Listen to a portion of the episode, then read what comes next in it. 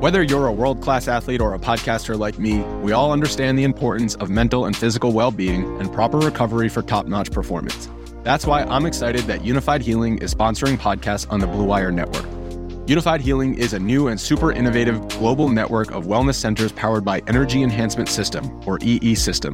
If you haven't heard of the EE System yet, then you'll want to listen up. This technology promotes wellness, deep relaxation, purification, and rejuvenation. Wherever you are across the globe, access to a center is easy and affordable. Interested in experiencing the EE System technology for yourself? Go to unifydhealing.com slash bluewire to learn more and find a center near you. That's unified, U-N-I-F-Y-D, healing.com slash bluewire. No material or testimonials on the Unified Healing website are intended to be viewed as medical advice or a substitute for professional medical advice, diagnosis, or treatment. Always seek the advice of your physician or other qualified healthcare provider with any questions you may have regarding a medical condition or treatment and before undertaking a new healthcare regimen, including EE system. ¿Quieres pedo, güey? Ch, Now chale. Chale, chale. ¿Quieres pedo? Nah, chale. Ya sabes que a mí me vale. ¿Quieres pedo? Chale. You know that I'm down for the highlights. Boogie, let's get down. Get down. Knuckle up and boogie and beat down. Beat down. Knuckle up and boogie, let's get down. Get down. Everybody gather round. Do you know what that means? Got my back against the wall. Welcome to Suplexes and Cervezas with Chavo Guerrero Jr. I'm your host, Chavo Guerrero Jr. Thanks for tuning in to the podcast today. Today's special guest is NBA player Tracy Murray. Tracy is a really good friend of mine and is a really big wrestling fan. In fact, I first met him backstage at a wrestling event in Toronto, I believe. Growing up in California, of course, I'd heard of Tracy Murray because he was such a basketball high school legend. At one time, he was the California all time leading scorer. And after high school, he went to UCLA where he just tore it down and shot the lights out and became an NCAA legend. And then on to the pros where he has a championship ring and also a 50 point NBA game. 50 points in one game in the NBA against the best players in the entire world. Such an accomplishment.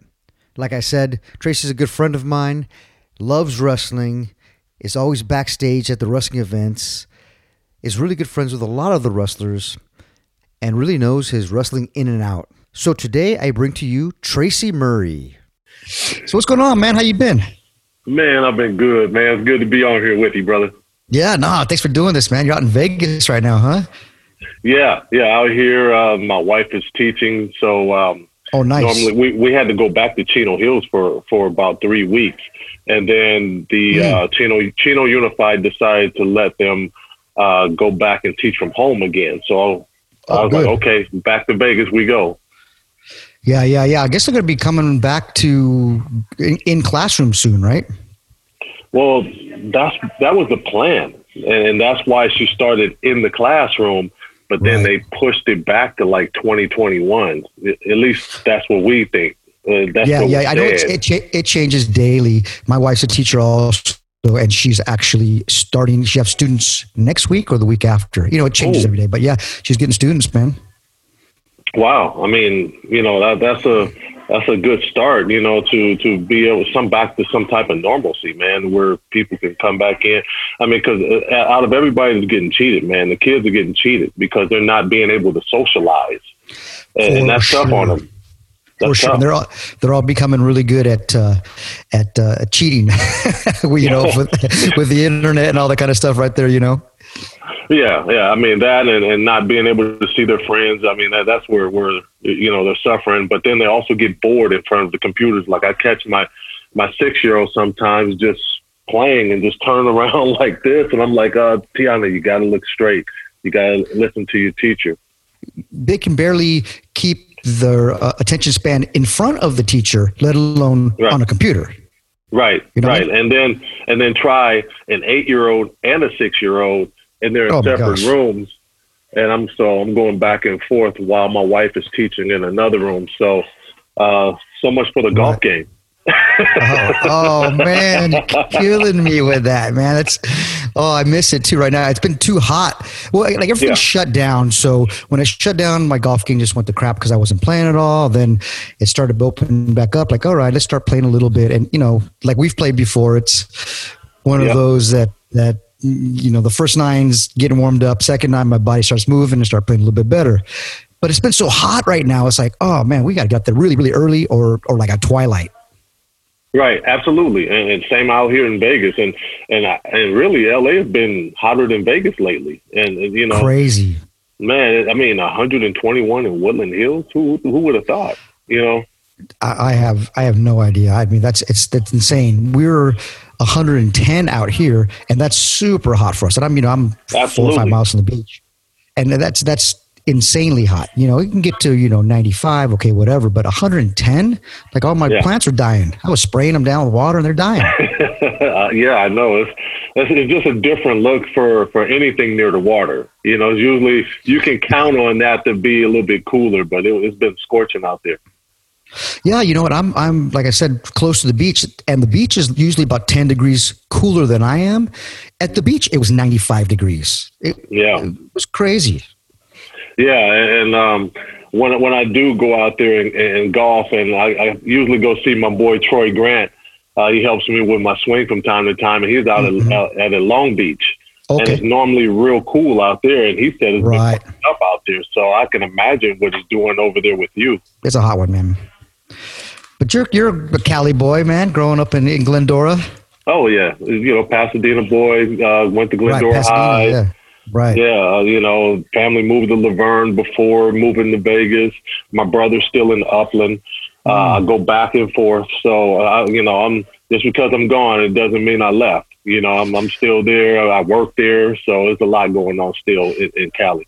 Well, that you're you're that uh, that Cali legend, man. We'd all heard about you, you know, before I'd ever met you. Where you know, growing up a basketball fan and a basketball player as a kid, you know, we, we all knew Glendora and Tracy Murray, the Murray brothers, and you know all the you know all the other ones that were there. But finally meeting you at backstage and you being a wrestling fan, I was like, wow, all right, this is awesome. Man, he's tall. well, shoot, come on, man. I mean, we we felt the same way about the Guerreros. You know, Oh, I, awesome. I grew up a you know a wrestling fan, and and uh, my cousin Gavin, who God rest his soul, you met him a few times. Uh, he was born with That's spina right. bifida. He's the reason why I got into wrestling, and um, you know, I, I miss you know sitting up there with him talking wrestling, talking uh, talking about the Monday Night Wars because you guys were huge in the Monday Night Wars and uh, it was a great time for wrestling. It was a great time to to, to be around it. I, I really enjoyed uh, meeting you guys and then becoming brothers. And uh, God bless Eddie, Miss Eddie. right. Um, uh, I'll never forget where I was in 2005. I was in Thessaloniki, Greece, playing Wow. uh, for for PAOK. There were ten others that passed at that same time, like within Oh yeah. Like 10, 12 days of each other. And then Eddie was the last straw, bro. It's like I, when when he went, I, I remember, and I, I've told you the story before, where I'm laying there stretching with my team, and we're you know my back is on the floor. I'm looking up at the ceiling of the arena. I have my knees to my chest, and I'm stretching, and then all of a sudden, just tears just start streaming down my eyes, bro and it was like it was just too much. It was too much to happen at that time. Eddie was the last straw. Uh, Eddie, man, I tell you, he, that was a special dude. Man, he was a cool, cool brother. it was different for me because I was so he was my brother literally and Right, so right. close to him. But I, I see what you're saying because recently we had you know the great when Kobe passed away, and Yeah. it affected me, man. And like Mhm. literally being a huge Kobe fan and a Laker fan and growing up here in Southern California, Kobe was everything. You know, such a, a big in the community and um, you know great with the kids and and just Especially in your area. Yeah, yeah, totally. Newport Beach area. He's you know Yeah. known. My our good friend. We used to see him at the you know the grocery store, and it was just Kobe, just hanging out. You know, so to have him pass away like that, you know, not different levels, but at the same time, I feel it, man. It was like God, like it really affected me. Like when I heard of his passing, I was just in shock and kind of for a day or two, kind of like. "Wh- What what just happened? Like, is this does this really happen? You know, did it really did, did Kobe is Kobe gone, and oh man, it just really affected me. Yeah, I mean, uh, I mean, when when when people hit you in a certain way, they impact your life and impact you, and you have good times with these people, and they become a part of your life, and then now all of a sudden they're gone. It, it's just a tough Yeah. thing. Like like yesterday was was my brother Sean Rooks' uh, birthday, and he passed in 2016. And talking about hanging, I mean, we were we were really brothers, man. It's like I, I saw that. Man, it just you know. I saw your post. Yeah, it's just it's just something that I, I just it's, you can't let go to people that you love, man. It's just tough. hmm I didn't know how big he was. I knew he was big, but Oh, wow, he was really big. He was- And he hung Gosh, out in dang. the Orange County area too.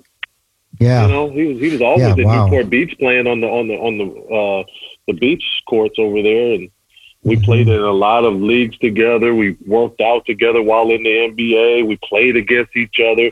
Uh, when he was at Arizona and I was at UCLA, and uh, he went to Right. Fontana High when I was at Glendora High. So we've been knowing each other since '85, and Wow. you know, yeah. So I mean, this Mhm. goes back to high school, and and then you know to remain close through all of those years, and then all of a sudden to lose him, and then we coached together at the Bakersfield Jam. Uh, D League came before it became G League, and before all the NBA teams had affiliates. We were coaching together with with my college coach Jim Harrick. So we went through the coaching thing together. You know, we we we went through.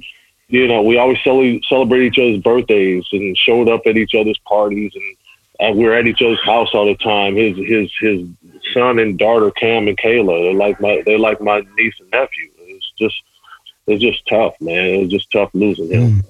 yeah, man. That's that's tough. That's tough to hear. Yeah. Shifting a little bit. Um, obviously, you were a tall kid growing up. Did you grow up playing basketball?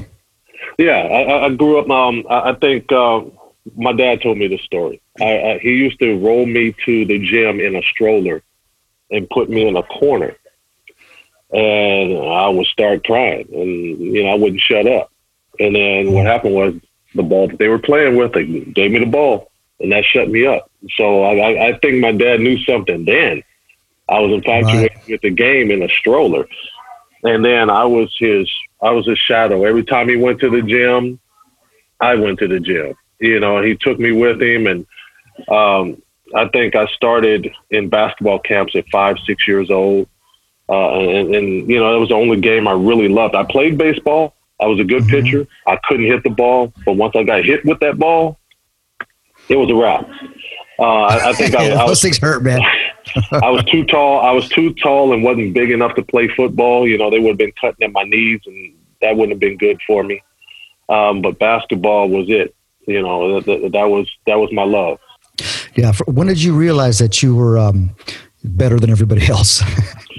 Well, um, early in basketball camps, I grew up in Michael Cooper and Michael Holton's basketball camps uh, in Right. Pasadena because, of course, they're Pasadena products. They were they were blessed and fortunate enough to make it to the NBA as well.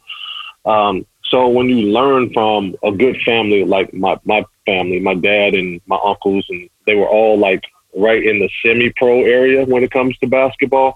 But then, you know, my dad used to, you know, babysit Michael Cooper when he was young. So Oh, to really? be, yeah, yeah. so Pasadena Cool. small, man. So so Coop. That's So right. when when when you learn from greats like Coop and Michael Holton, Mhm. who who played in the league for many years too, UCLA uh, alum, um, you learn right from them, and you soak it up like a sponge. I, I was pretty good as a kid. Um, yeah. when when I got to 14, eighth grade, um, I, I was starting to you know make a name for myself, and then all of a sudden, um, uh, my hip starts bothering me. I'm wondering what it is, um, and I, I, you know, I I can't pronounce the the term of it. It was like my hip had was starting to slip because I grew five ten to six four in that summer months from eighth to ninth grade year. So it was a major uh, growth spurt that I How much did you through grow? From five ten to six four in three months. Wow. Yeah, I, I did a lot of Wow. No sleeping that summer. It was a tons of bet. sleeping that summer. All I did was sleep and play. Are you on drugs? That's what I think. You on drugs? Yeah, they put me on, they put me on something. They stretched me out. You know what I'm saying? Uh, but but my body was not taking that well. Um, my, I, you know, you know, just being being a wrestler and being an athlete, that your core is is is very important to to your your body development. For sure. I was a chubby kid, so and chubby, big, slow. Uh, they used to call me corn fed, all of that, you know, and I didn't have a strong core, so my hip started growing outside the socket, and my you know I didn't have a core to support the growth, so they cut the curve part out, and in place they put um, eight screws in place, and my bone had to mend back together. So yeah, one my left leg is a little bit shorter than my right leg, but I probably would have been about six eight six nine, you know, six eight and a half six nine if I if if I still had everything right. But I, I you know, they told me I'll never play again. Um, and then I met this wonderful doctor. I even went down to Andrews, and he told me, you know, this was a long time ago. It was before Really? um, you know, before the hip was was a problem. It was way before then. Mhm. But right here in you know in Los Angeles, California, you know, Children's Hospital, uh, Dr. Stanford Noel, man, he said he, you know, he'll fix me up and, and get me back right. And, and this was after like six doctors who told me I'll never play again.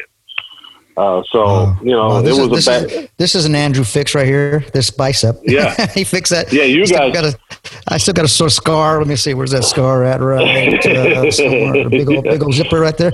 That's an Andrew Yeah. fix. Yeah, I, I know. I, I I mentioned Andrews because you know he's the best. He's the best, Mm-hmm. The best, and and you guys go to Andrews all the time. It's like everybody that gets you know has to have a surgery in Right. wrestling to go right down to Andrews. Um, so I, I just knew that he was the best, and, and this was back when I was in eighth grade. And, you know, this was something he had never seen before. You know, Wow. something different. Um, so, So you missed your, I- your freshman year, right? Yes, I missed my freshman year of high school. Um, I came back my sophomore year at six five, Mhm. um, in which you know at that time um, I had lost whatever traction that I, I had gained. I had it's almost like starting over again. Oh, Uh, everybody that I was better than was ranked ahead of me, you know. So I had a major chip on my shoulder, and I came back that year, averaged about you know between twenty five and twenty eight points a game, my sophomore year, and then uh, that summer, uh, you know, it was like being reintroduced back to AAU again Mhm. and um, I was figuring that out. Had a good summer. Went back the next year. My junior year, averaged 31 a game. Went into that summer. Uh, we went to Nike camp, and uh, it's an East Coast bias camp. I was put on a team full of East Coast guys. No one knew my game. I didn't know their game. Didn't have a good camp. Now they said the West Coast was a disappointment and and Ed O'Bannon played with Kenny Anderson, so he came out of that camp. Yeah, big He- Ed, yeah, yeah. Big Ed. Ed came out of that camp, you know, highly ranked, and and he was you know, supposed to be the best guy on the West Coast, you know, Mm. because he played with a great guard that knows how to play. He's With- younger than you, right? Yes, And- Ed's, and with Ed's a all younger all- than you. That's right. he's he's a year younger, and with all of us coming back, you know, and all of us quote unquote were disappointments except for Ed. You know, I know I had a chip on my shoulder, and you know, and, and I came back that season, and my dad said, "Okay, you messed up in Nike camp. You did well in AAU. You're ranked around eighty something. You're trying to be a McDonald's All American. This is what you're going to have to do if you're going to get there. You're going to have to average over 40 points a game. You're going to have to lead the nation in scoring. You're going to have to be California State Player of the Year. You're going to have to be Regional Player of the Year, and then maybe they'll consider you for McDonald's All American uh, and get to the state championship and win it. So I did almost all of it except for the state championship and win it. I got there, but we lost it. Mm. I, I averaged over, I averaged 45, 44.3 points a game, close to 45, uh, 14 rebounds a game. I led the nation in scoring. Um, and then I ended up making the McDonald's All American team, which which is definitely an honor, being one of the top Right. 24, 25 players in the nation. Right. And California all time leading scorer at a time, right? Yep, absolutely. And only playing I three years. do all of three years. And only playing three years. That's insane. Uh, if I had that fourth year, no one would have touched it. I know. I know. Who's who's who's who is it now? Who's the uh, the leading scorer now? Ah, not sure. I'm not. I, I know at one point it was Casey Jacobsen, myself, and my brother, and we all went to Glendora High, and we all played for Right. Coach Mike Lee. Oh my God. if you can score, Coach Mike LeDuc will put you in a position where you can score a lot of points. He knows X Wow. knows, and he'll put you in position, even through triangle twos, boxing ones, trick defenses. He'll find a way to put you in position to you know to succeed because he wants to win. So he'll find a way to use your talents to to win. I mean, Right. I, I look at what my brother did, and you know, he did it four years, and he was number two, and he was a point guard. And, you know, I, I'm like, Mm. dude, why didn't you just go ahead and just take it? you know, but he averaged over twenty some, twenty something a game in high school at his freshman year on up. So I mean, he was California State Player of the Wow. Year, uh, Player of the Year with Ed, uh, with Charles O'Bannon, uh, his sophomore Charles, year. younger brother. Yeah, Mhm. yep, yep. So. Wow. So you know, my, my brother did you know pretty much eclipse everything I've done too. It just he was shorter, Yeah. And then UCLA. right? Now- and that, that that was interesting. Yeah, I'm sure you. I'm sure you were recruited by everybody. What made you go to UCLA? Oh man, that, as I say again, man, that process was it kind of played itself out. Like my, I, I was, I, I wanted to go to Arizona at 1st because they were the very first ones to send me a letter and recruit me. Uh, God rest uh, Lute Olson's soul; he just passed away, and we used to laugh and joke about that. Yes, Hall of Famer, uh, legend. Of course. Um, you know, whenever I went to back up to to broadcast over the last eleven years back to Arizona, I would always find him out of the crowd and go say hello and and and talk about it. We'd laugh about old times. Uh, um, but I, I wanted to go there because Wayne Womack was my best friend, and he went to John Muir, and and and we were really close growing up in Pasadena. So I, I Mm. wanted to go there with him. I would have gone there with Sean Rooks. You know, so it, it was it would have fit me pretty good, but they called me. Kevin O'Neill was the assistant. and He called me and said they couldn't recruit me anymore. So that eliminated Arizona altogether before I even narrowed down my five. You know, so my, my, my five was New Mexico because I liked uh, Scott Duncan, who was a great recruiter, and Dave Bliss was going to let me just do my thing, and I was going to be playing with Luke Longley. So Mm. that was like Luke, the yeah. long shot. Go there, you know, put up numbers and leave and play with a great center.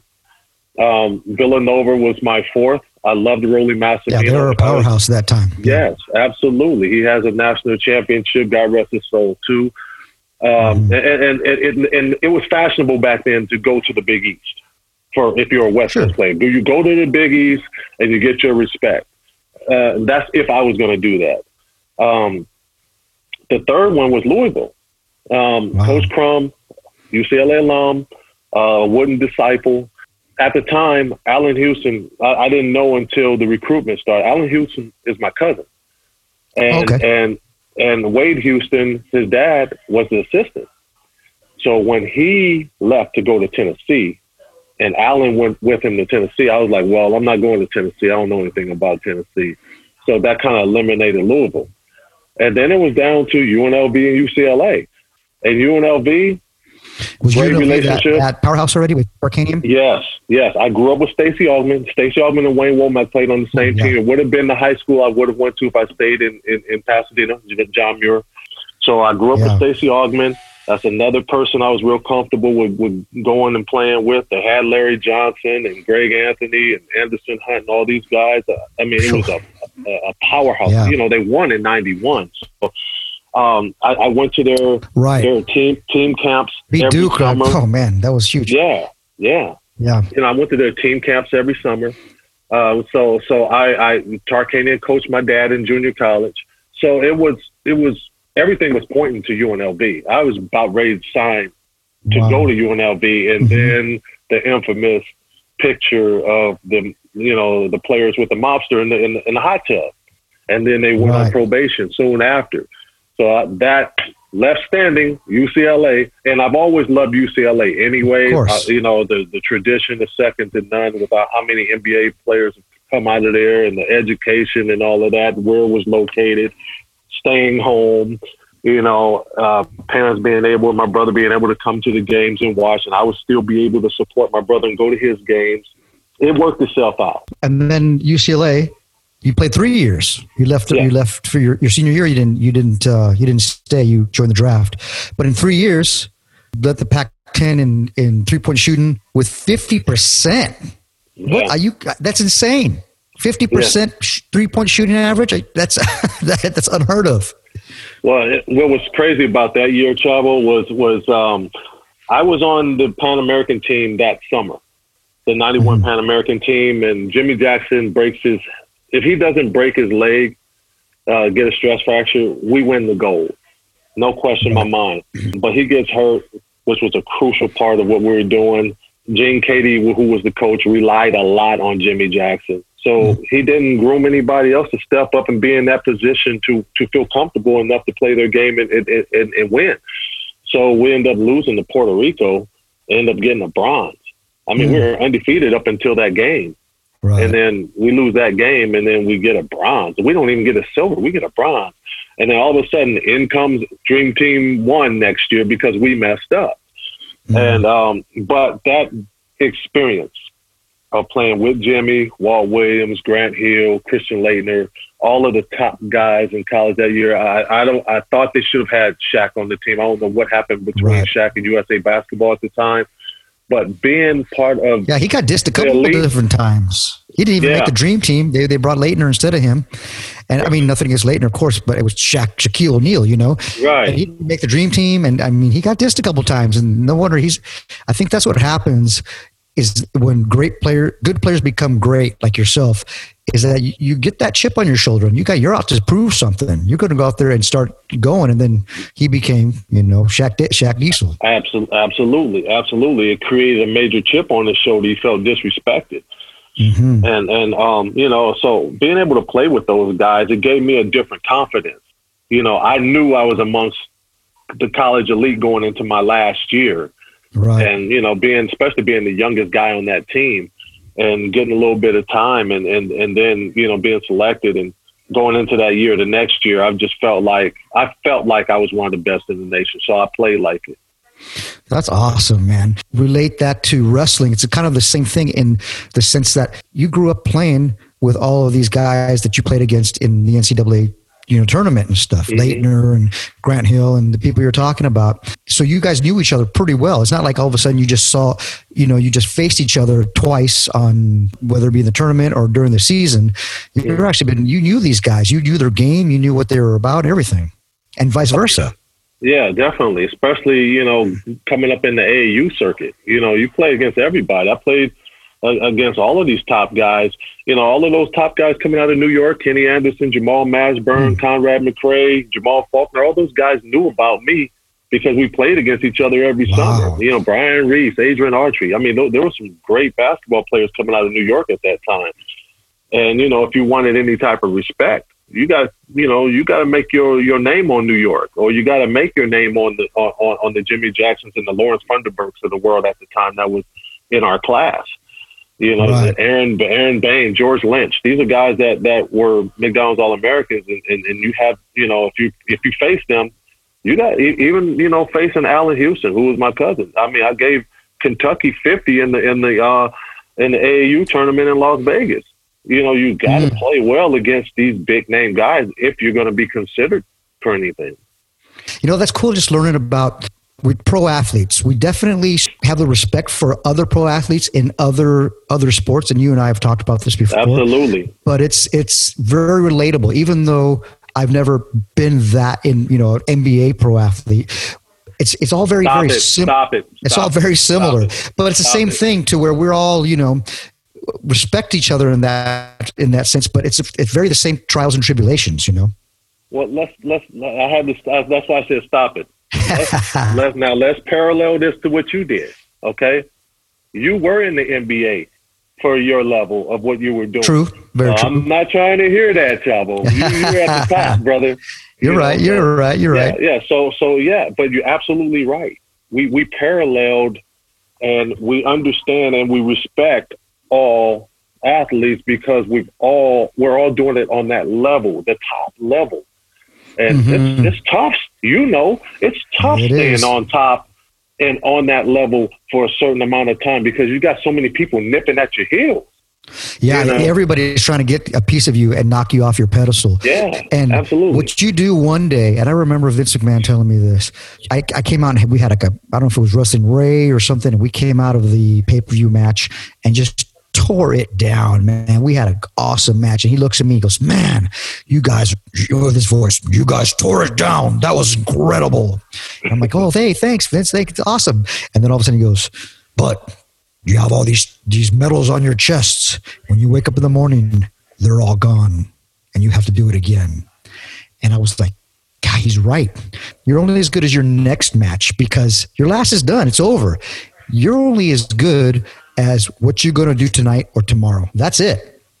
consistency is the key, and you got to be consistently good every night to maintain your level in whatever business that you're in, especially in the sports world. And you have to stay healthy too. You know, that's Yeah, that's yeah. that's the key. And it's not just staying healthy because uh, how often did you play 100%? It, it doesn't happen very Doesn't often. You're happen. always, you're always injured. You're, I was injured for 18 straight years. I always say that. You're playing to be the best on your worst day. Yep. That's what I, you know, what I say. It's a quote that I stole from somebody, but definitely you're playing to be the best on your worst day because you're never 100% healthy. We go out there and we play. We always playing at, you know, 70, 75%. If we're lucky, we're in the 92, 93 percentile, but that doesn't happen very often. Right, right. And it's like we always, the trainer always said, "Are you hurt or are you injured?" Because it's a difference. Difference. We all play. We all played hurt. You know, That's right. hurt is hurt is you know you go out there and you perform at the highest level. You may not feel good. You may be sick. You may be hurt, but you you still at the high level. You're doing your thing. You get through it. Mhm. On to the next match. If you injured, that just means you cannot go. You done you broken your arm or your leg or something, and you absolutely cannot go. And looking at the NBA today, and you're looking at you know players sitting out. You know, I, I'm like, they wouldn't allow me to sit out back in the day. I was a worker. that was wrestling, bro. Yeah, it's like- no, there was no sitting out, man. me and you both. We were worker bees. We weren't the franchise.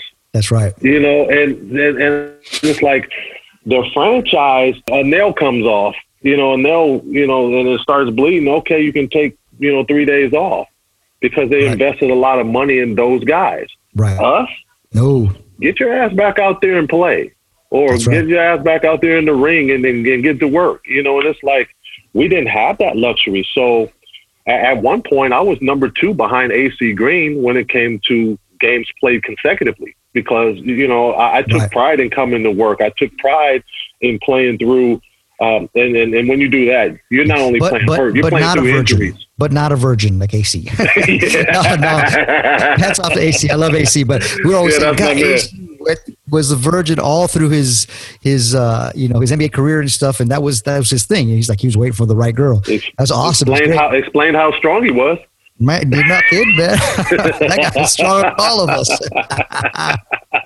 I think that's what happens though with with professional athletes that as long as we, we parlay that correctly, we we get successful in other things other than sports because we know what it takes to be successful in our sport and how much you have to grind and just push and keep going and keep going for years and years and years that we're able to parlay that into business or you know whether it be you know eh, whatever it's something else. But i think that's why we continue to stay successful in other businesses and other um, aspects of our lives. Yeah, because it, it doesn't stop, especially right when you when you're in our era, in, Mhm. our area of the worker bee area, That's right. because we got to work for the rest of our lives. We're not the ones that have that contract where we can go retire and kick our feet up and play golf every day. right We we can't do that. We got to parlay this into something else, into something else, so we can have a comfortable lifestyle for our family. You know, it doesn't stop for us. And so, so that we're we're able to keep working into different areas. And then you look at those guys that, you know, guys like The Rock and Cena, that they, they have been the guy and Yeah. they're able to sit back. If they want, they can sit back and relax. But no, they're still pushing and still pushing. It's the same work Absolutely. ethic that we have. Those guys just, you know, they don't, they just keep going because of the fact that they want to strive to be the best. And it's, it sometimes becomes a little bit of an addiction, but you, we have to like balance that a little bit with, okay, let me be the best, but now let me sit on my couch and be the best at chilling out, you know? Right. Right, right, and, and, you know, and that's that obsessive drive that the Cenas and the Rocks have. Right. That was Kobe and and and, and, uh, Mike. That was Kobe and MJ. That obsessive. I'm, I want to be the best. I'm I'm going to be a workaholic, even though I have all this talent. And Mhm. they're just different. They're different than everybody else. Well, I Um, remember. you're right about you're right Yeah. about us though. Yeah. You're right about us. You know, I remember like Isiah. Thomas. Yeah, I remember Isiah Thomas, and I remember him talking about that how good he was. He said that his brother was more talented than him, but just didn't have his work ethic.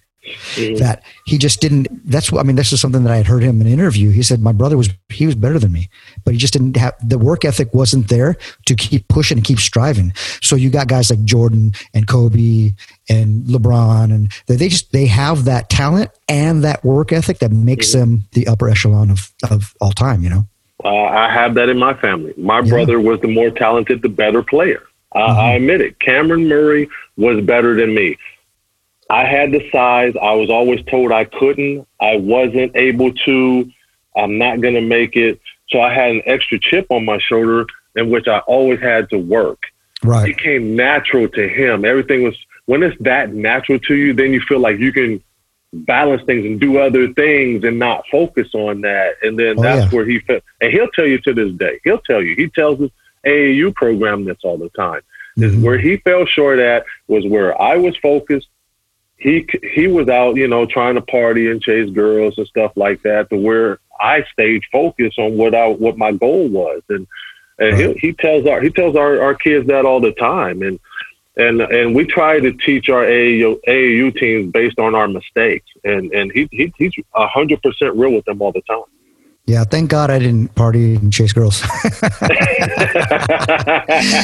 no, no, man. You know, and, and we back to what you were saying a little bit before I cut you off.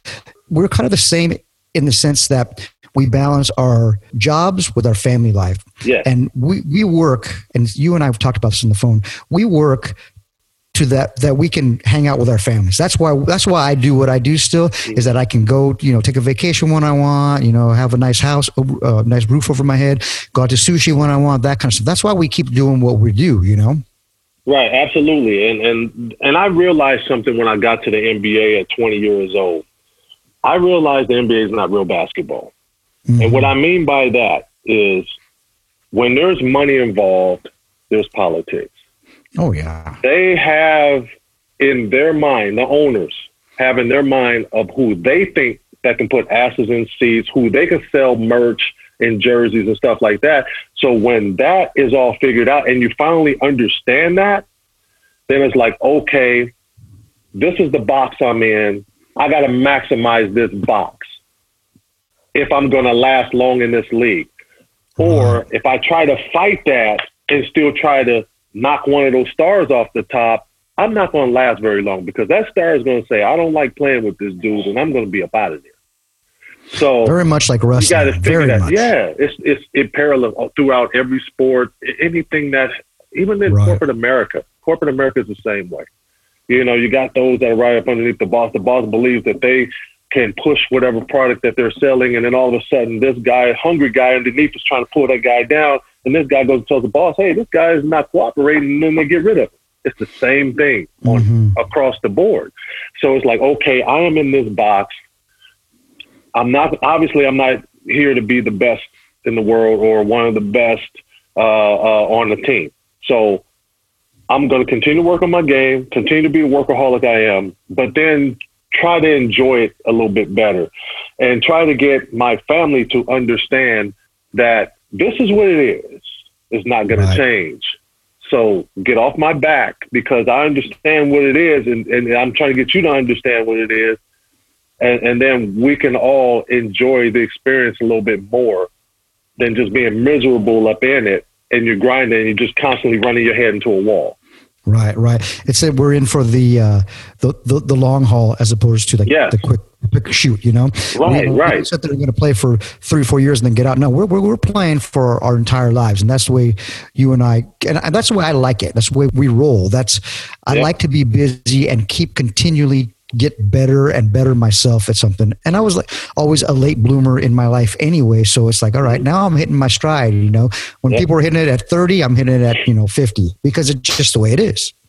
Yeah, I mean, at the end of the day, if you're going to be one of those guys that are bucking the system, it's not going to last. You're going to be three and out, two and out, constantly fighting. You're going to have a bad attitude, and no one, and you're going to get blackballed. And once you get blackballed or blacklisted, no one wants to work with you. And then life is a struggle. So at some point, you got to buy into what's being said, what they want you to do, and your role changes on every team you get traded to or Sure. organization you go to. WWE was different from you know back in the day with TNA. I mean, not uh, not TNA, but um, the Monday Night Wars. You know, it's like Yeah, WCW, sure. yeah, WCW. I mean, I, your role was different in, in, in, both of them. You know, I, I'm pretty sure you have more rope in one than the other, and that's how it is with with team portrayed. You know, and and Sure. regardless, and and you're also thinking about whatever coach is coming up in there, and he's trying to make a name for himself and trying to win. Your role might change too. So it's like whatever box I'm in with that team or with that coach, I have to maximize that. That's why you saw first three years sitting on the bench. Okay, I sat on the bench and got got a championship with Houston. Um, then I go to Toronto, different box. You know, all Right. the only the only thing that's working politically is for Damon Stoudamire because he was the draft pick. Isiah Thomas was the general manager. He brought us in there and say, "Hey, whoever wants that second spot, go get it." Ooh, right. yeah, So I went and got it. that's right. You know, so I knew what it was like to be a franchise player and the responsibility of the top two guys on the team. It's tough. Now the Oh, top yeah. two guys on the team, you have to go appearance over here, appearance over there, charity event here, co-chairman of this charity, um, public service announcements, uh, commercials, corporate meetings, meetings about the team because you're making decisions on who's going to play with you. So you have all of that responsibility. Um, the guys that are in the middle, the worker bees, like we were most of, that's the easiest spot because all you got to do is you come to work every day, you practice, you play, you go home to your family. The ones at the end, they're nipping and trying to pull you down because they're barely hanging on. So the Yeah. top and the bottom are rough. The easiest spot is in the middle. you got those guys that you know the, the the franchise player and everybody thinks it's just you know roses like all right you can just um, you know you get the championship spot I'll, I'll i'll relate it in wrestling terminology you get the championship matches and you know you're in the main events and you get the money that that's just that starts it Right. these guys do the guys like Cena, you know, guys like um, um, The Rock when they were when he was there, they never stopped. I mean, Cena was doing all the stuff with Make a Wish, and we talked about Mhm. about that. That one time I, I go backstage and it was at a house show and he's got 500 pictures that he's got to, you know, he's got to sign.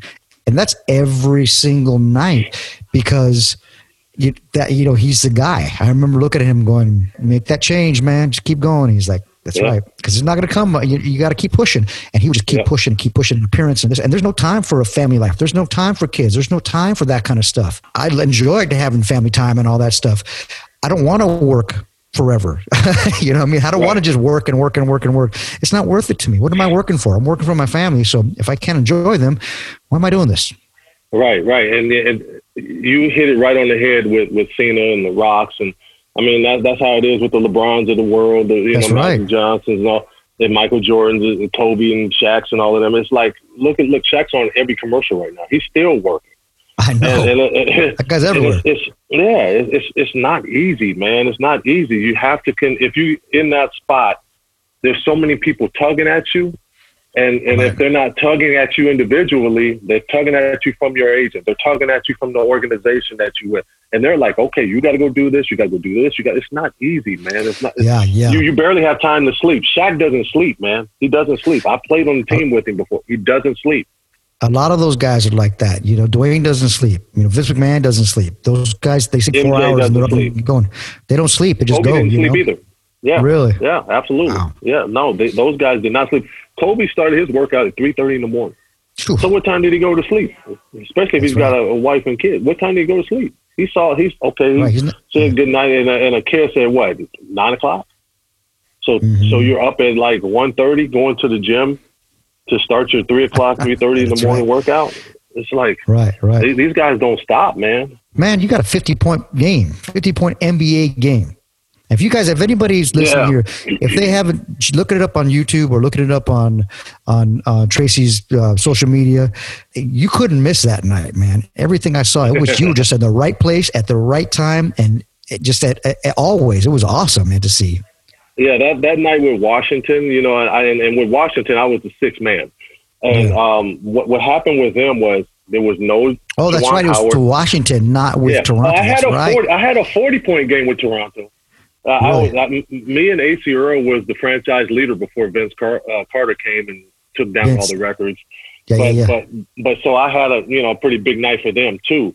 Um, and no one knew about the Toronto stuff because they didn't really focus on Toronto back in the day. you know, Right, the right. first couple of years. Uh, I haven't had a Carter forty point game at the at the Y, let alone in the NBA, brother. Hey, so so that that night we're in Golden State is right after All Star break. Um, that was the year I went to the three point shooting contest, and I didn't do Yeah. very well. Um, Mm-hmm. Me, it, that was the only time I was in. I wish I was in more, but that was only. But that goes back to the you know the politics I was talking about. of course. Um, you know, if they feel like I, I, I could sell units, I would have been in more three point contests.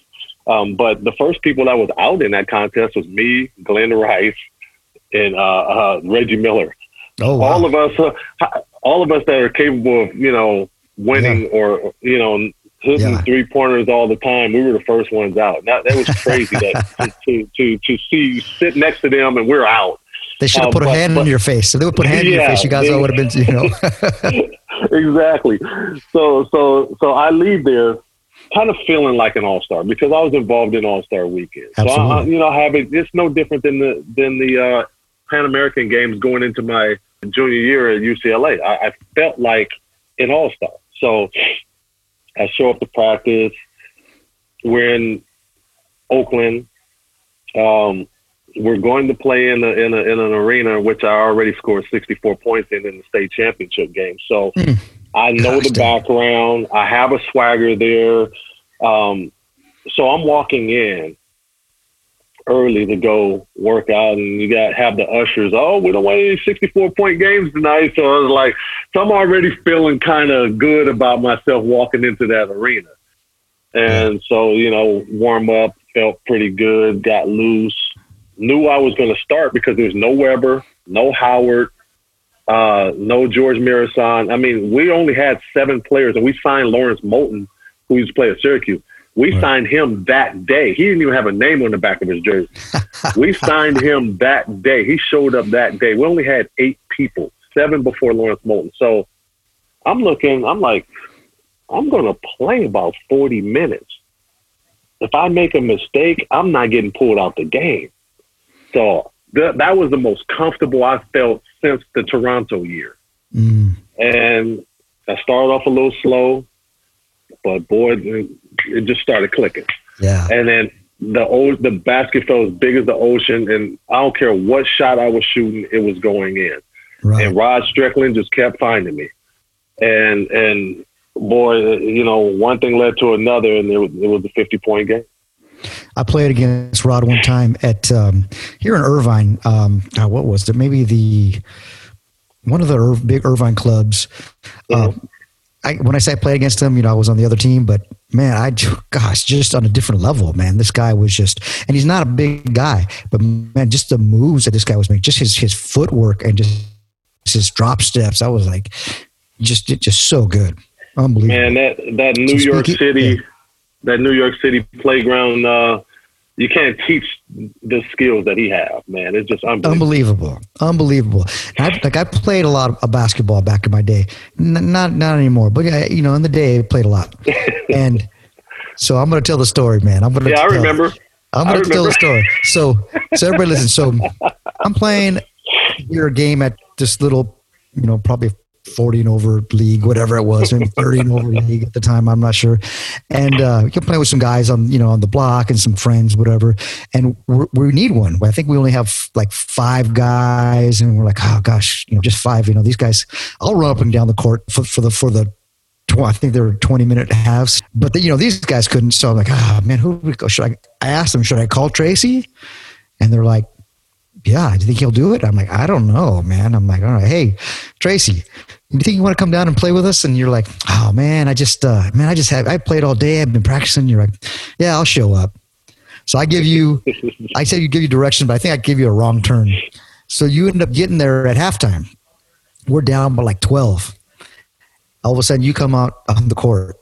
Oh my gosh. Anybody listening? I have never seen anybody shoot like that before in my life. Anybody. You came over, you were taking two steps over half court and just boom, boom, boom. But you were not, you weren't dunking and, and, and light laying up. You were making us better. You'd say, hey, pick here, come around, dish right to us. And you just made us all better.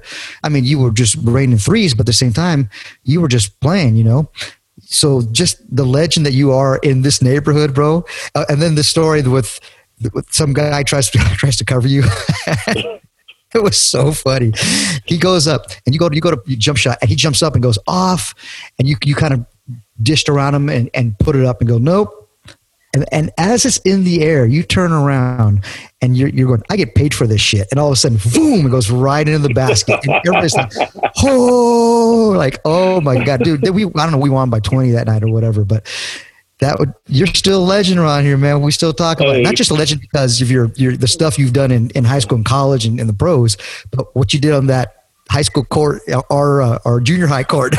well, that night was funny because I, I I got there and you're like, man, hurry up, tie your shoes up, hurry up, man. It's, The half's about to start, right? And, we're losing. Uh, we're losing by competitive. We're, lo- we're losing. We're losing. Yeah. You're still wrestling too, by the way. It was oh, one of yeah. your days off. Yeah, so it's like it's like this guy that was guarding me started talking trash. Oh my god! I'm like, this dude must not know who I am. So I love when people not know who I am. Yeah, yeah. I was fresh, you know, back from overseas too.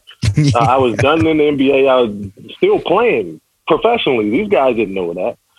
So just like you said, off. I'm like off. I, I, was I was insulted, right? So I, I I don't know if you remember me. I, I was like, I'm gonna kill this dude. He just said he just it's, it's on now, Chavo. It's on. and uh, yeah, it was it was it was funny. It was a pretty fun night. Man, that was so much fun, bro. Just to get to to play with a guy of that of your caliber, and just to see how, how good we think we are and how good we really aren't when it comes to you know this and and you're actually playing on the court with other guys that are if as good as you are, if not better, and you're drop stepping and turn around. And well, no wonder you got to do all these moves just to get a shot. Yeah, I mean, you, you know? got to be able to counter whatever defense is thrown at you. And I've been countering box-and-ones and, and, and triangle and twos since I was in high school. So right. scoring the basketball has always been easy to me. And then when you have, you know, a Michael Jordan or a Scottie Pippen or Dennis Rodman, these guys guarding you, you know, and you're scoring on them. Right. And I'm not saying I scored on them at you know at a high rate, but you know once you score some baskets on some yeah. great defenders, yeah, you, you know, com- yeah. coming back to the gym, you know, with people you know, or or, or you know, in a pickup game in, in the local gym, you know, it's easy. Yeah, yeah, so, totally. Yeah, it just you just feel like you know. Then you always got that one that's in the gym that's you know it's their gym. Their There's gym. always that guy. Gonna, yeah, yeah, yeah. So they're gonna come over and you know, I, yeah, this is my gym and blah, blah, blah, blah, blah. I was like, okay, all right. Keep talking. yeah, yeah, totally. And then that's when it's bam, bam, bam. And it's like, you know, the dude, like, who is this dude? You know? And then somebody tells mm-hmm. him, like, oh, no wonder. You know? Oh, yeah. That was funny. You know, the, we, and, and I wasn't playing much at the time anymore. And I kind of hadn't played for years after, kind of before that. But um, about two years later, the same team like, hey man, we need when you want to play. I'm like, yeah, all right. So I got and go play, and I'm just going to go get a workout in. You know, we end up playing that same team, and they oh. remembered. And you know, there's no coaches on the team, but this guy was a player coach type thing, right? And, and you know, we were just a bunch of guys that weren't really playing too much anymore and they had some pretty decent players. They came out and started running the, the score up on us. I mean, and then at, they're up by 20 and a half. They're still full court pressing. Now I'm starting to get mad. I'm like, oh, now you guys are so, oh, you got, oh, you're trying to get us back now, right? So we end up getting we lost pretty good, you know. So some guy comes up to me afterwards, hey man, nice game. I looked at him, I go, fuck you. and he goes, he goes, what? You serious? I said, yeah. I said, yeah. I go, you know, I fight for a living. You know, you play this stupid ass game. You want to, you want, want to take care of it right now? And he looked at me and I go, just turn around and keep walking. He turned around and kept walking. He don't. He doesn't know about those Guerreros in these hands. I know, I know, man, I know. I felt bad, but too bad. That's I what know you get for that. yeah, yeah, you know. so you play, man. You played with everybody, and uh, anybody who's anybody, you've played with. I mean, you've Yeah. you played against. You've played against, you know, Jordan and Kobe, and same teams with all those guys, man. That's that's pretty incredible.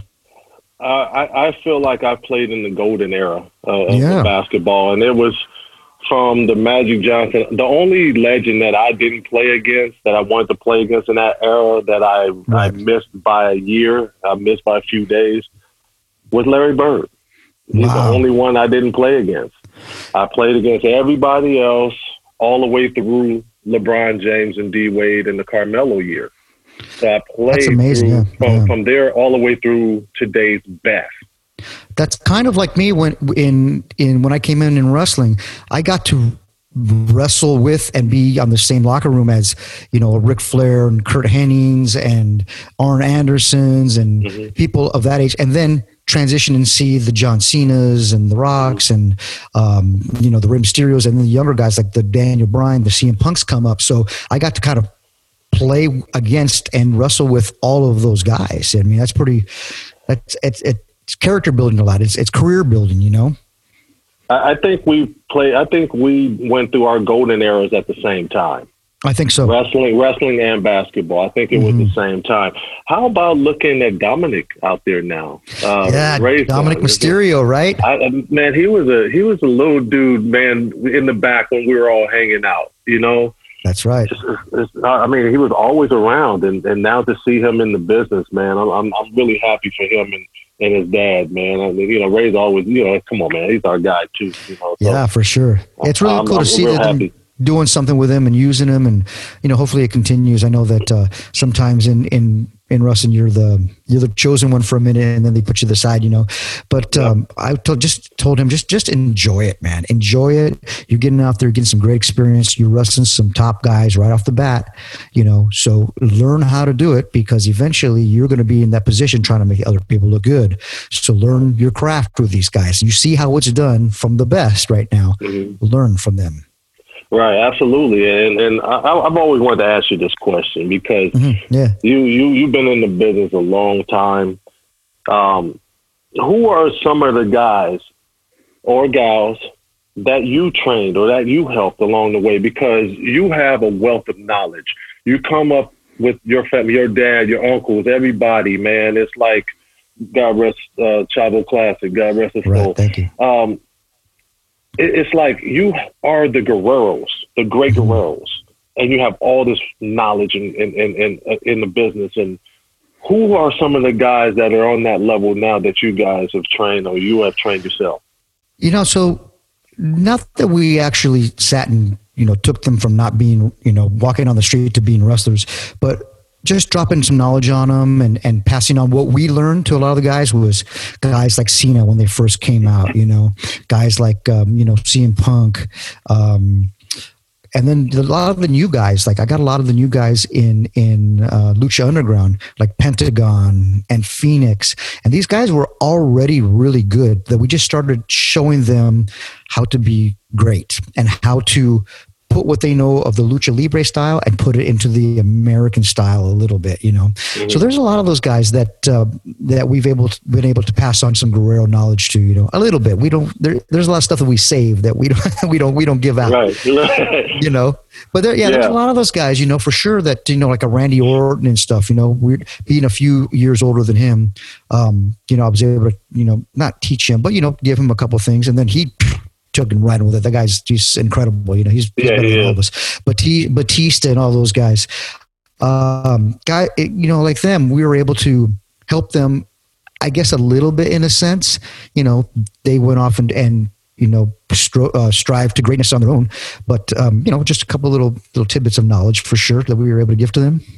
But a couple, you know, a, a little tidbit of knowledge from you guys is, is a lot. You know, you got to look at what you've done in the business, your tradition from your family, what what you guys have done in the business, and the knowledge that you've given. I don't care if it's that much; it's a lot. It can take you over the top to where you may be stuck in one area. Yeah, yeah. Like you and I know, just that little advice. It doesn't seem like a whole lot coming from somebody to us is a game changer. It's a life changer. Will just make everything click sometimes. So I hope that I was able to give that on, pass that on to somebody that you know things have been passed on to me. But there's just those one little things sometimes that you know. For instance, uh, uh, Fit Finlay one time, I was wrestling. He was an agent of my match, and man, I just felt real sluggish that day. And I don't know if it was the end of a of a tour, you know, like a four day tour or something. I just felt like I was just just just out of it. I just wasn't that. I didn't have that power, that quickness, you know. So I ended up wrestling Shannon Moore. You remember Shannon Moore? Yeah. A friend of mine. We got in the ring, um, and I was just slow and just God, I felt almost lethargic. I got in the back, and Fit comes to me and goes, "Chavo, great match." I was like, I started laughing. I thought he was joking. He goes, No, Chavo, you really slowed down and you took your time and you, everything meant something. And I was like, Really? And he's like, No, it was, it was great. You're finally, you're slowing it down and you're really getting the people get with the match and you're not just going to the next spot or, or, or doing something next. You, you're letting everything materialize and settle. And I was like, like wow I, I thought that i felt so slow and so sluggish and i was like ah that's what i need. That's the speed right there. I'm not saying that we don't change gears and go faster sometimes and you know go from first gear to third gear to sixth gear but you can't stay at sixth gear all the time because people Right. can't relate to that. So just that little tidbit of knowledge that um, that fit gave me and i don't even know if he even if i ever told him or he even remembers but that uh, that changed me right there in that day. Well, I, I tell you what, um, and just noticing, you know, because I, I watch Lucha Libre all the time. Of course, you, you invited me down to Lucha Underground. I really appreciated that, and and Yeah, uh, you you letting my, my son come in there and, and, and hang out with everybody. Um, I do notice that Lucha Libre is faster. It's more boom, boom, boom, boom, boom, boom, boom. yes And WWE is a little bit slower. You know, boom, boom, boom, ah, you know, let people. Right, react right. to different things. And, you know, I guess you tell your story and then over here it's just boom, boom, boom, go, go, go. And yeah, you, I can see where you have to combine the styles and understand this side and understand that side and, and those who can get both. Like, like some of those wrestlers you mentioned, like Pentagon, I, I'm watching them in, in, in AEW now. It's like, yeah to, to to be able to have met them in Lucha Underground and to That's see right. them, you know, to see Progress, those guys yeah. progress and get better. And I know, I know you got to feel good about that. Oh, absolutely. There's like I almost feel like they're my kids a little bit, you know. Yeah. Um, you know, but I just I had a little small a small piece, and then there's a couple other people like you know, of course, Konnan and Vampiro and stuff, and had dropped knowledge on those guys for sure. Absolutely. But you know, I, I definitely see that um, it's just like my uh, it's my my when they succeed, I feel like I'm succeeding succeeding. You know. right. Yeah, Yeah, I, I feel cool. the man. I feel the same way about you know, like if you look across the board in the NBA and you look at how many Canadian basketball players are in the NBA now. Yeah. Right. I look at those kids. Most of them are from the Toronto area. I Mm. look at those kids and they remember me when I played. And I look Right. at those kids and I call them Raptor babies because Ah, yeah. where they didn't think they had a chance or a shot in hell at making it at some point, you put a protein there and now you see the development of all of these guys and now they're taking over. You know, Jamal Murray is one of them. No, he's not mine Yeah. but Ah. but you look at him, he's he's on he's on a high level, you know, and you're seeing other guys come up in there, and you know, Steve Nash is Canadian. It's like you, you see all Yeah, of these right. guys come into the league, you know, and and, and do great things, man, and and uh, I, I feel like a proud papa, just like you do when some of the guys that you may have pulled to the side, put an arm around, and now you're seeing them do their thing. it gives me some pride to see those guys do well and um, and you know continuing the sport. I love the business, you know. I love business, wrestling. Really, really love it. So I like to, g- to try to give back to it and not Yeah. just take, take, take from it. I definitely like to drop some more you know knowledge, things that have been taught to me, and pass that on. You know, and Mhm. that gives me joy for sure. Definitely, I, I understand. I'm right there Yeah. with you. Right, same thing. Yeah. Now, were you a, a wrestling fan as a kid growing up? I, I wasn't until my cousin. To your cousin, Uh, that's he, right. he, he took Yeah. the, the Hulk Hogan, Andre the Giant days. He took over the TV on Saturday mornings. And I'm like, man, why are we watching this? What is this? Right. You know, and then all of a sudden you sit there and watch it, and it grows on you, and you Yeah. understand it, and you're That's seeing guys getting hurt for real, and you're seeing guys athletically put their bodies on the line, and you're seeing stories being told, and you're seeing and you're understanding what's going on out there. Now I'm drawn in just like he is That's right. you know, and now, you know, you guys are doing your thing on Monday Night Wars, and we're ta- I'm, I might be in Washington or, or, or playing for Denver or somebody or, or Houston, and I'm calling my cousin on Monday nights, and we're talking about what you guys are doing out there, you know. But that started when I was 12, and my cousin was like eight. He, you know, he had spinal bifida, so Grandma was like, he controls the TV. He watches it. Okay, we'll watch what he want to watch. And if it wasn't for him, I might not have even been exposed to to wrestling. So um, I, I just thought that I was put in position as a as a basketball player to make it and be able to introduce him to his heroes. Yeah, you know, That's what I was able to do with you guys and him. That's awesome, man. He was a good kid too, man. I like talking to him. I mean, a kid, but he's our age. But he was awesome, man. And uh, you know, got he's looking down on us for sure. You know, Yeah, I yeah. know he is. Yeah, yeah, good, Yeah. good man. One thing that I definitely think that that you get, and a lot of the great ones do get, is the relationship to other pro sports that wrestling has. Is the the entertainment value. You can be, you know, once once you start making a dollar for a sport, it's not a sport anymore. It's entertainment. Yeah, you know and even though it could, it's a sport but at the same time if people aren't paying for it it, it doesn't matter because you know and I, I use the WNBA sometimes. Every one of these girls can go out there and whoop my ass on, on a basketball court. I mean they're so good. But can because yeah oh yeah for sure. Because their audience isn't so huge that you have every in the summer these girls are going to Europe to go play just you know to keep food on the table. And it's nothing against them at all. Just I'm saying that how they get eyes have to stay on them, you know. It's the same Yeah. thing with wrestling. Like if you could be a best wrestler in the world, but if no one's paying to see you, it doesn't matter. And in Right. basketball, it's the same thing. The guys, the greats, they understand that entertainment value of it. You know, Jordan, he got that putting asses in the seats didn't just mean scoring points. It mean being that showman and you know dunking and having that tongue out and his persona. Look at Dennis Rodman who got it.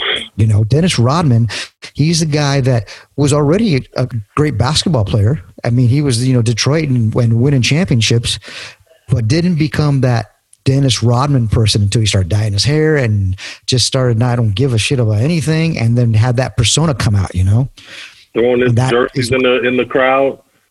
Yeah, You know, yeah. That getting, getting ex- every time he got kicked out, he throw his jersey in the crowd. Yeah, I That's right, that's right. You know, he- yeah. understood it.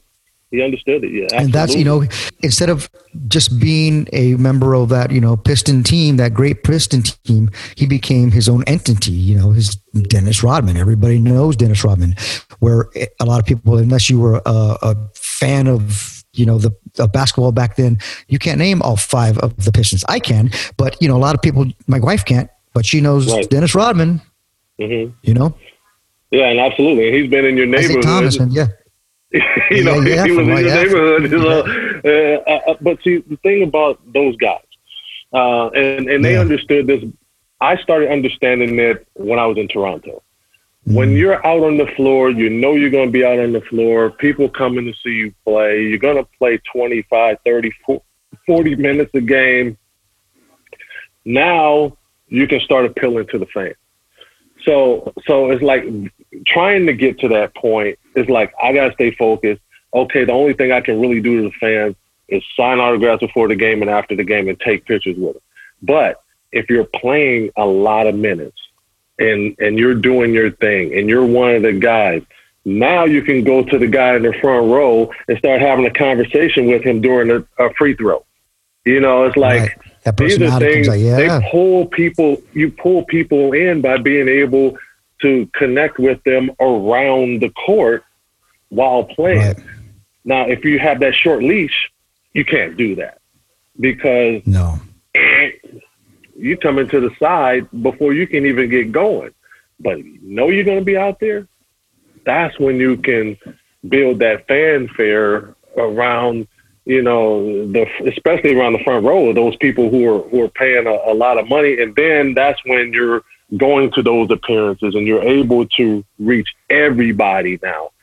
But Yeah. it's it's like you, you you understand that when you're one of the guys. Now you can relax a little bit and have a little bit of fun with people in the front row.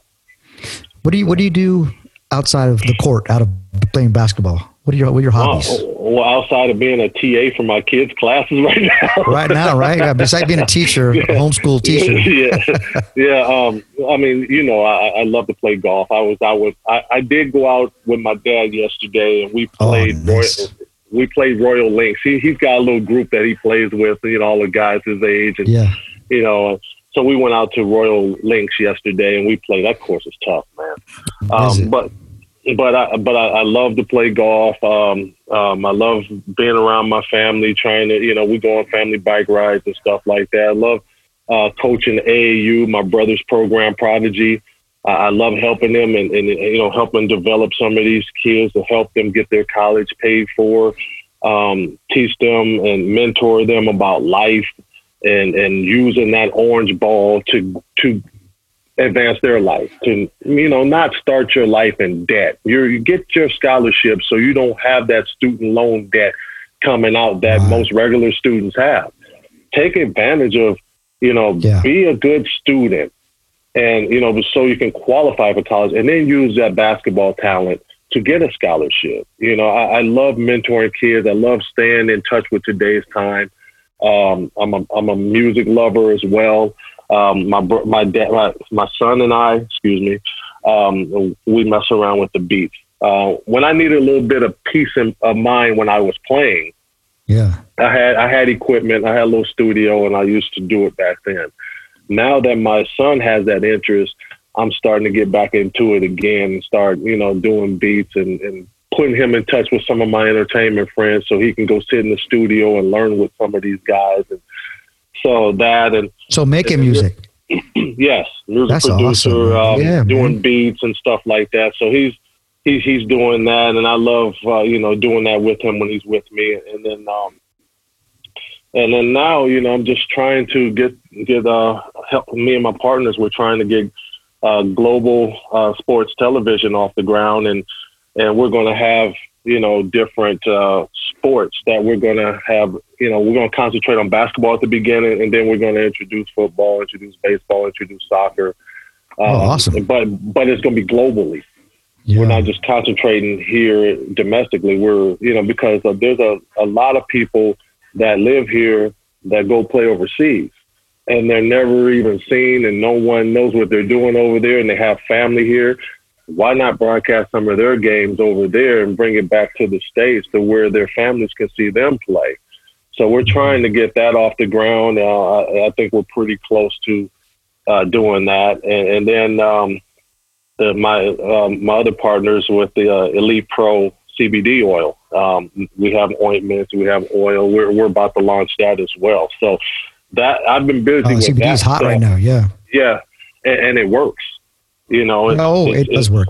it, it works. I mean, I, I, I, Chavo, I never thought that I can get back on the floor with a hip replacement. That's You know. I, I, I've been out there with my daughter, helping her train. I, I get out there and mess around with those kids that we we coach. Uh, we get out there and play four and four, or uh, I might practice with them. Or, you know, I've never thought I can be this active again with a hip replacement. So um, that CBD oil does wonders, man. Was that the same hip as you were a kid? No, it's the other one. It, overcompensation. The other one. Yeah, yeah. Really? That became the power leg. That became my dunk leg. Yeah. So, you know, everybody's like, man, why do you dunk left handed when you're right handed? That was the reason why, because I, the power in my left leg wasn't the same. So I had to transfer my mind to go off the right leg. And, dunk- and then that became the wear and tear leg. And then I ended up having an arthroscopic hip surgery on that one in, in 2000 Yeah. uh, 2002, right before I came to the Lakers. And I kind of got off sl- to a slow start with the Lakers because I was still recovering from that. And then um, seven years ago, I got replaced. So, you know, that's, I never thought that I can feel this good and, and, and, and be this active at almost 50 with a hip replacement. Um, but that CBD oil works, man, and, and ours is no THC, so you're not you're Right. not going to be high or high while doing it, you know. So Well, then, And then I don't. I don't want to use it then. well, hey, hey that, well, well, that's where the cannabis comes in, right? exactly. Exactly. but- but, I mean, know, for my like- glaucoma. Only for my glaucoma. but but yeah, man. I mean, there's there's, there's wonders in in that cannabis world and, and and you know CBD world and and uh, you know growing up playing in the NBA, you know, and you, I think you knew this about me. I, I I didn't take a drink or smoke no type of weed. My first drink was 34. My first puff of weed was like 36. Uh, you know, and it was after I was done. It was after I was Yeah, done. I didn't. awesome. I didn't cheat the Yeah. fans. You know, I, I wanted to Yeah. make sure they got their money's worth. And then I was like, okay, now what's the big idea with this stuff over here? Let me see what it's all about. right. And you know, now I have an occasional drink, and every now and then I'll you know have an occasional you know blunt Yeah. or whatever. But Yeah. Same thing. Yeah. Yeah. Sure. yeah, yeah, yeah. But but it's like it's like you know the CBD stuff. I mean, I, I Mhm. take my drops every morning, and and, and you know you, you don't test positive in drug tests with with the CBD or with uh, with uh, no THC. So you know, I mean, that's a good thing that we have going on. Yeah, I'm definitely a um, believer in the CBD. I, I have the you know a lot of the, the creams, the ointments, Yes. some of the drops. You know, I, I definitely want. We'll talk more about that because I want to uh, get some really really good stuff. And then I got some stuff shit. coming. I got I got some Yeah, stuff cool. coming, and, and I'll and I'll send it to you. Sure, definitely, and I'll definitely tweet about it and stuff. What kind of music do you like? I like all music. You know, that, and, and, and when you have a when you have a production mind, you got to be open to everything. You know, you got to be open to everything. Yeah, you I, I listen may to not it be a- differently, right? yeah, yeah, yeah. I listen to it and and, and uh, okay, how do they do that? Ooh, wow! That, did you hear that sound in the background? You know, it's like I listen to it Right. differently. I, I, I still love my you know, '80s R&B, '90s R&B. Uh, I, I love uh, you know I love my '90s hip hop. Uh, I love my my uh, my funk from back in the day, the '70s funk. You know that's Yeah, that's my that's my go-to where I just want to just listen to music. Um, but I listen to everything. I listen to today's hip hop, today's R and B. Even though they're trying to blend it, uh, you know they got to find a way to keep that separate because you're going to eliminate a lot of lot of jobs if you're trying to you know join that genre together. You know, they're trying to join it all into hip hop, and, and you know, I, I, hey, I listen to jazz. I, I, I, you know, I listen to, I listen to country. I listen to rock. Uh, you know, come on. I mean, half of you guys' entrance music, you know, that you guys have all come out Mhm. to. You know, it's like some of that back in the day I wouldn't have listened to, but because of who you guys were and your instrument, and then it becomes catchy Yeah, you know, totally. and, and then and then then you you know, hell, I mean, it from eighty five through eighty nine, I went to Glendora High, so it was a new wave Right. generation. Then that's all they listened to was new right. wave. KROQ was Yeah, all KROQ. absolutely, Yeah, they're listening to you know, Absolutely. uh, to Richard Blade and um, right, absolutely on on MTV, yeah, yeah, yeah, Port, Yeah. Poorman and all those guys at right, uh, downtown at, Julie Brown, Yeah, Yeah, all it's those. Yeah, yeah, for sure. We should listen to all of them, and you know, be like the the Cure and yeah, you know, INXS, yeah, all the that, Police, yeah. all that, the the Smiths. Yeah, yeah, yeah, all, the, yeah, totally. Yep. We still listen to that yep. stuff. I still love that stuff, and we always go to that the Jazz Fest Yeah. together. Our That- buddy um, yeah. Rich Sherman at Omega Events as that. Rich um, was on that at, team. um, yeah, yeah, he was. That's right. That's right. The team that you Yep. uh, that you that you came and and lit it up. Yeah, but he's a good guy, man. And he's always. Yeah, uh, I know is. the concert and you know sh- sports events all kind of shut down because of the coronavirus. You know, you got to get we got to get him back going and um, support him. So mega Events, anybody's listening, definitely got to get out there and listen to their concerts because they um, they put on good ones for sure. Yeah, they, they put on great ones, and and you know I've been to plenty of them, so I'm looking forward to going back. Yeah, now you you love coaching too, right? I mean, I I, I know I've seen you on the sides when you were coaching with the Lakers and stuff. And I went to the Lakers Yeah. game and I texted you. I said, "I, I see you." yeah, yeah. I was I was uh, coaching with Right. the Lakers in 2015. I was a shooting coach. Um, so That's Kobe right. last year, you know, that 60 point game he Mm. went out with was awesome. I'm glad That's he right. went out like that. Um, you always want to leave a, a good last impression, and he left. For You know, so he left saying he was the goat. 60 points on the way out. You know, and that's right. that's that was uh you know one of the greatest uh exits I've ever seen. you know, from from from a business or from from a uh, you know go, going into retirement and you know, to be able to go back there, I, I played with him in 2002 and then to coach him and, and, and be a little bit closer to him because he hung out with the coaching staff. He was a lot older than, than his teammates. And, you know, just to be able to rekindle that friendship again before he passed, um, it, it, was a cool time. Um, I did coach in the G League. I coached in the WNBA with the Tulsa Shock uh, with the legend Teresa Edwards. Yeah, right. um, so then I, yeah, yeah, Hall of Famer uh, and she's got a wealth of knowledge. Um, and I, I, was able to also uh, parlay that into broadcasting. So I've been with UCLA for the last 11 years as uh, their right. radio radio analyst. So uh, you know, right, I, right. I, just, I, went you. to broadcast school while coaching in the G League, and I was like, whatever one oh, hits nice. first, that's that that's where I'm going. So. Yeah, yeah, and then you were doing you do some stuff with uh, was it is it uh, ABC? Yes, ABC Seven. We have the Slam Dunk Show uh, after right, the games afterwards. on Channel 7 mm-hmm. um, with Rob Fukuzaki, Michael Cooper, Norm Nixon, Delisha Milton Jones. You know, that's, that's everybody. I worked with, and um, we we have a good time on that show. It's kind of loose. Um, but you tell yeah, them what yeah. happened during the, you know, Coop is, is a character on there. And then to be able to work with somebody that that I looked up to and, and, and, who was a mentor my whole life, to be able to work with him now and on TV, you know, right. that's, you know, a lot of family catching up in the green room before we go on. So yeah, we we, we have a good time with that. I, I want to pull up his uh, his suit pants and see if he's still got them long socks. he probably remember always, does. Remember, you always had those really long socks. Those really long, really socks long socks go right up to his kneecap. that's right. That's right. That's funny. What's yeah. what's you kind of been on the been on the road as much as the wrestlers? So, what's your favorite city to work in?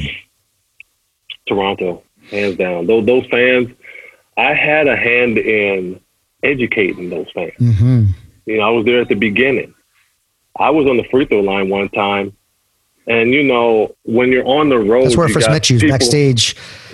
I first met you backstage at I think the Air Canada Center. Yeah, I mean, we yeah. yeah. There, then not too long after that, it was New Jersey. I mean, it's like maybe a couple weeks passed right. by, and we were playing New Jersey, Brooklyn now, New Jersey, mm-hmm. and then you know, I was hanging out with you and Eddie in the back over there too. Um, but back to that uh, Toronto store, I, I, was on the free throw line, and they would have these poppers in the back, and they were waving them when I was shooting the free throw. Right. Now, and we were at home, and you're not supposed to do that.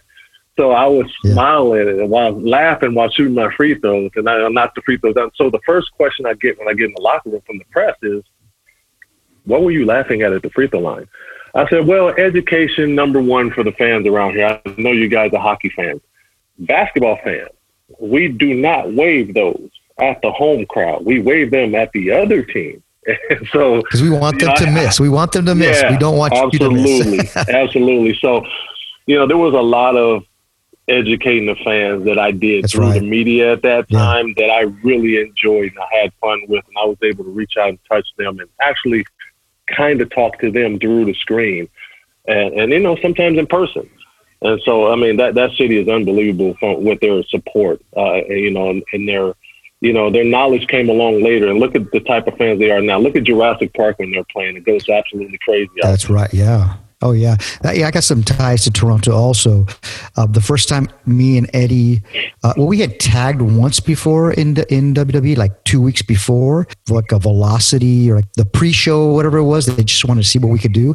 You know, we did pretty decent. And then uh, I, I, get to Toronto and I see Eddie, and he's actually on Raw, but he, they put him over to SmackDown, and he goes, "Me and you tonight." I said, "Me and you tonight." Oh, okay. Because you know he was privy. He was you know the bookers would talk to him and stuff, and I still was still young in in the business. So I go, "What do you mean?" He goes, "We're tagging."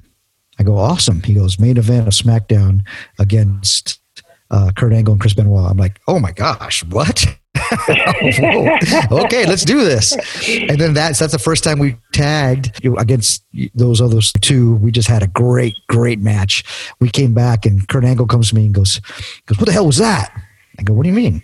And he goes, you guys kicked our asses out there. I'm like, well, you're to kick our ass, right? He's like, well, yeah. well, we beat you to it. And he was like, man, you guys were just on a roll. And that's, so that's my, my tie to Toronto right there, man. Well, I'll tell you, that, place. that means you guys tore the house down in, in that velocity. You know, and and you That's know, right. Uh, Vince is smart, man. You know, he's he's no dummy. He wouldn't have been in, in business No this way. long if he if he wasn't smart. He knows talent. He knows how to get people over. He knows who who the good workers are. He put the good workers in there with the good workers and create a great match.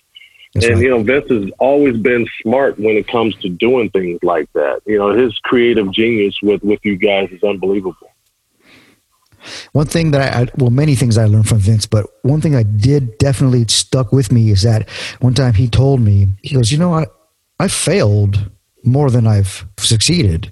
He says, I've had a lot of crash and burns and, and stuff that just didn't work. But when I succeeded, I succeeded big.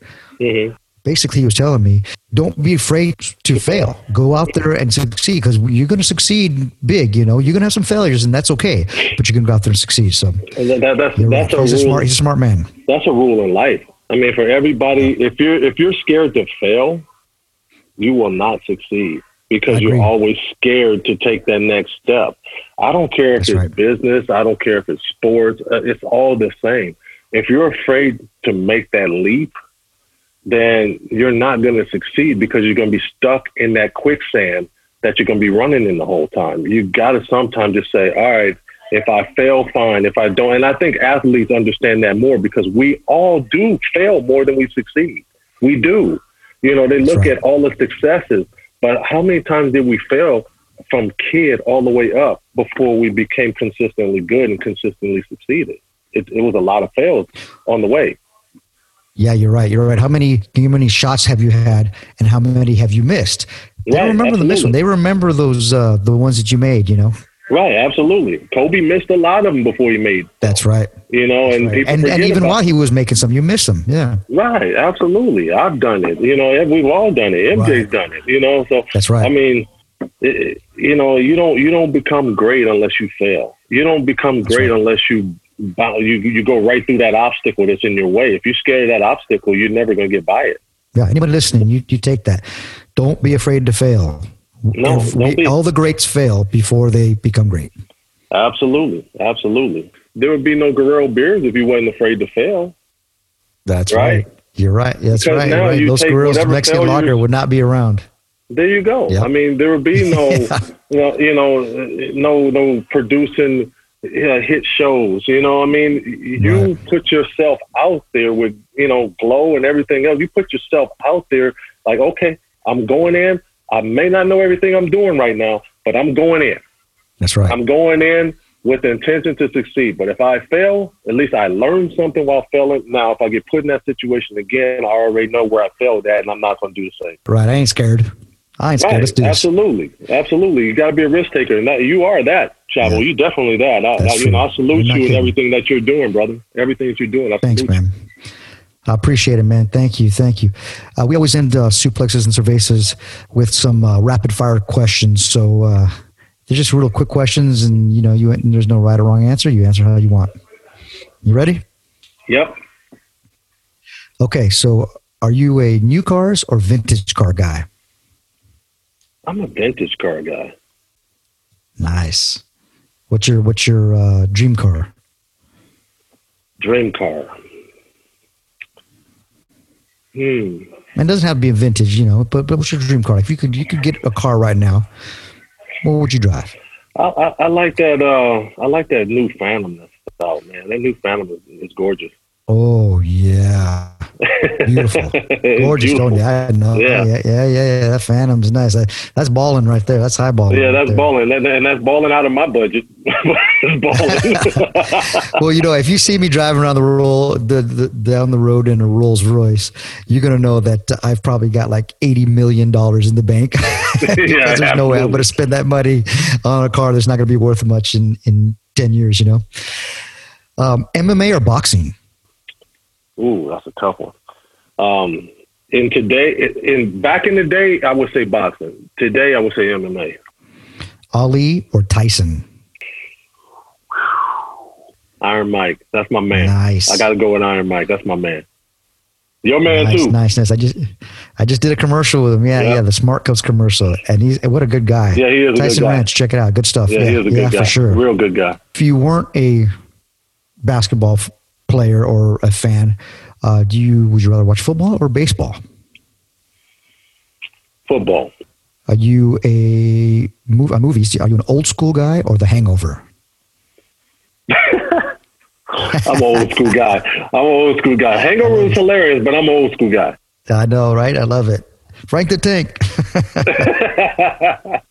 Hulk Hogan or Ric Flair? Woo! Yes. Okay, I gotta go with Ric Ricky. Flair, man. I, I mean, I, I like Hulk. Sure. Uh, I've done some charity events with Hulk. Hulk's a good guy, but but Ric, man, he he just all around to me. He was just all around entertaining, on in and out of the ring. Yeah, I agree. I agree. Uh, Randy Savage or Ricky Steamboat? Oh shoot, and that was a rivalry too.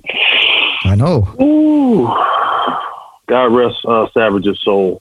Uh, I, I I love Steamboat. I love him, love him to death. Uh, but I'm going Savage. Gotcha. Savage. Okay. NWO or Degeneration X? That's Monday Night War Central right there. That, one do you it sure it sure is, and, and you know That's what? tough. At that time, at that time, I was Team WCW. They were bringing it. Right. um, but the but the NWO got oversaturated. Uh, Mm, it, it kind of spoiled it for me. Uh, so I would say Degeneration X. yeah. Um, NWO, I should say like NWO, like early NWO. Yeah. I, got to change that question because Early you know, NWO, I'm going yeah. with NWO. Right, right.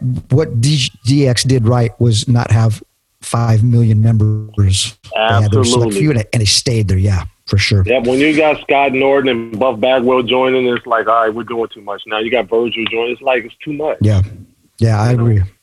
Yep. Uh, Stallone or Arnold Schwarzenegger?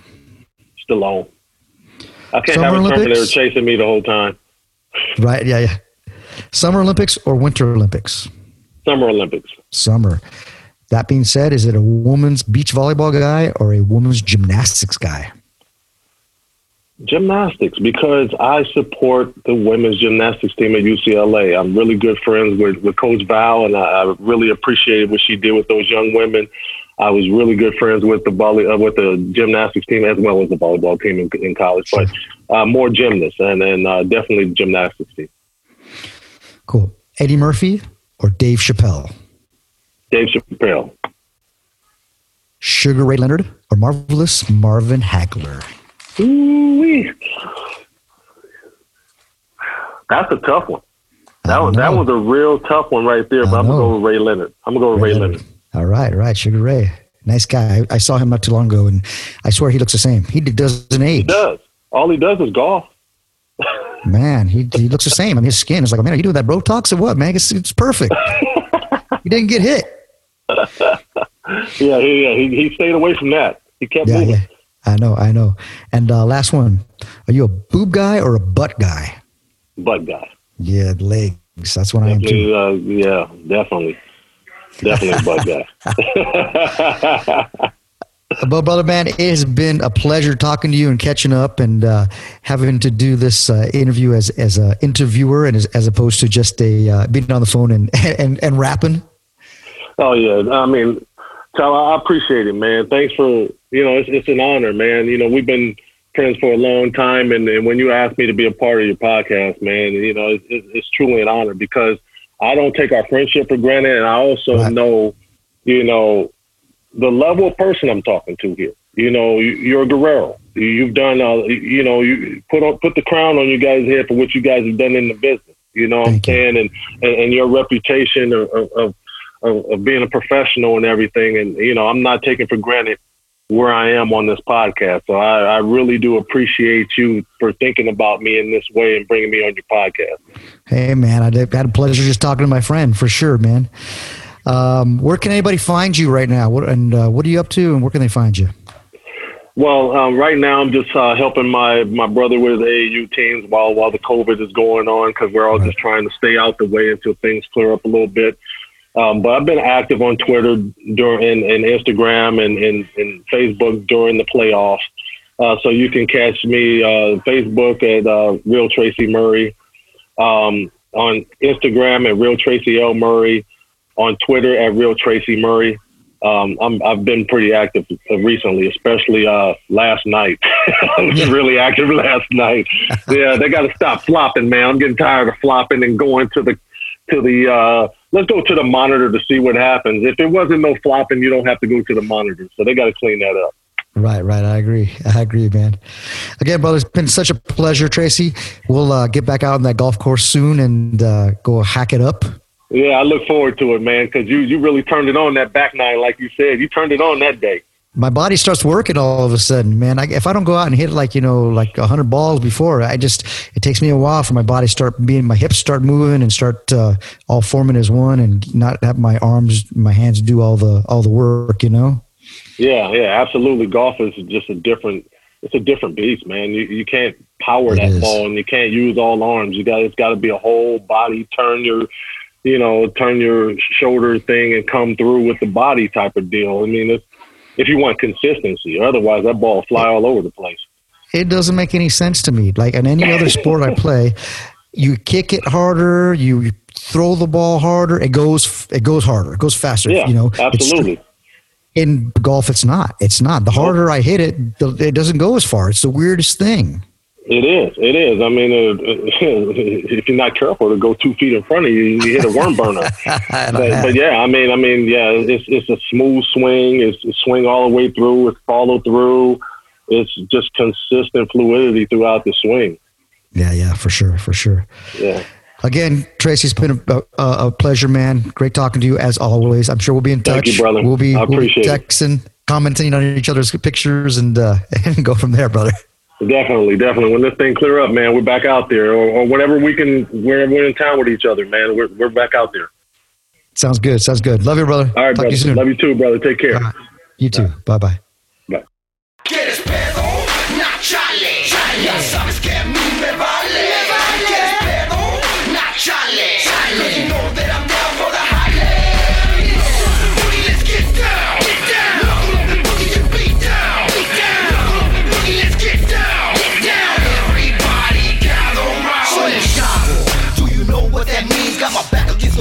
I go the extreme. Watch out, homie. Slow your roll before I bounce on your head like a 64. See, good game keeps all game. That's why I'm calling out busters and calling out names. Take a shot of Guerrero tequila. Then I start wrecking shop like Pancho Villa. Stars, I step atrás. Like Roberto Duran, you'll be staying on mine. Round the outside, see you round the outside. If I don't catch you here, then I'll see you outside. Then I'll Snoop Dogg you and drop you like a hot and break your ass off like a crooked ass cop. See, this is the part where your face beats the ground. Step up, jump up, and get beat down. No rules and let's get down.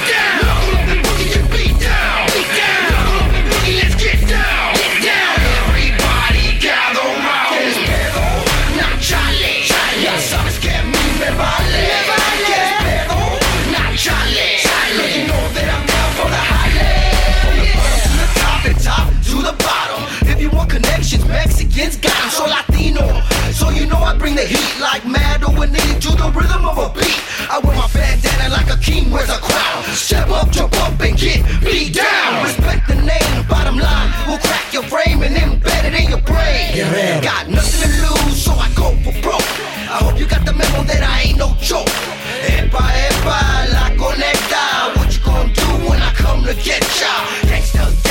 Tell me how you do it. Mexican connection, soul, there's nothing to it. Hit 'em up, toss 'em up, what, what? I do what I want, cause I don't give a what. Roll and booty, let's get down.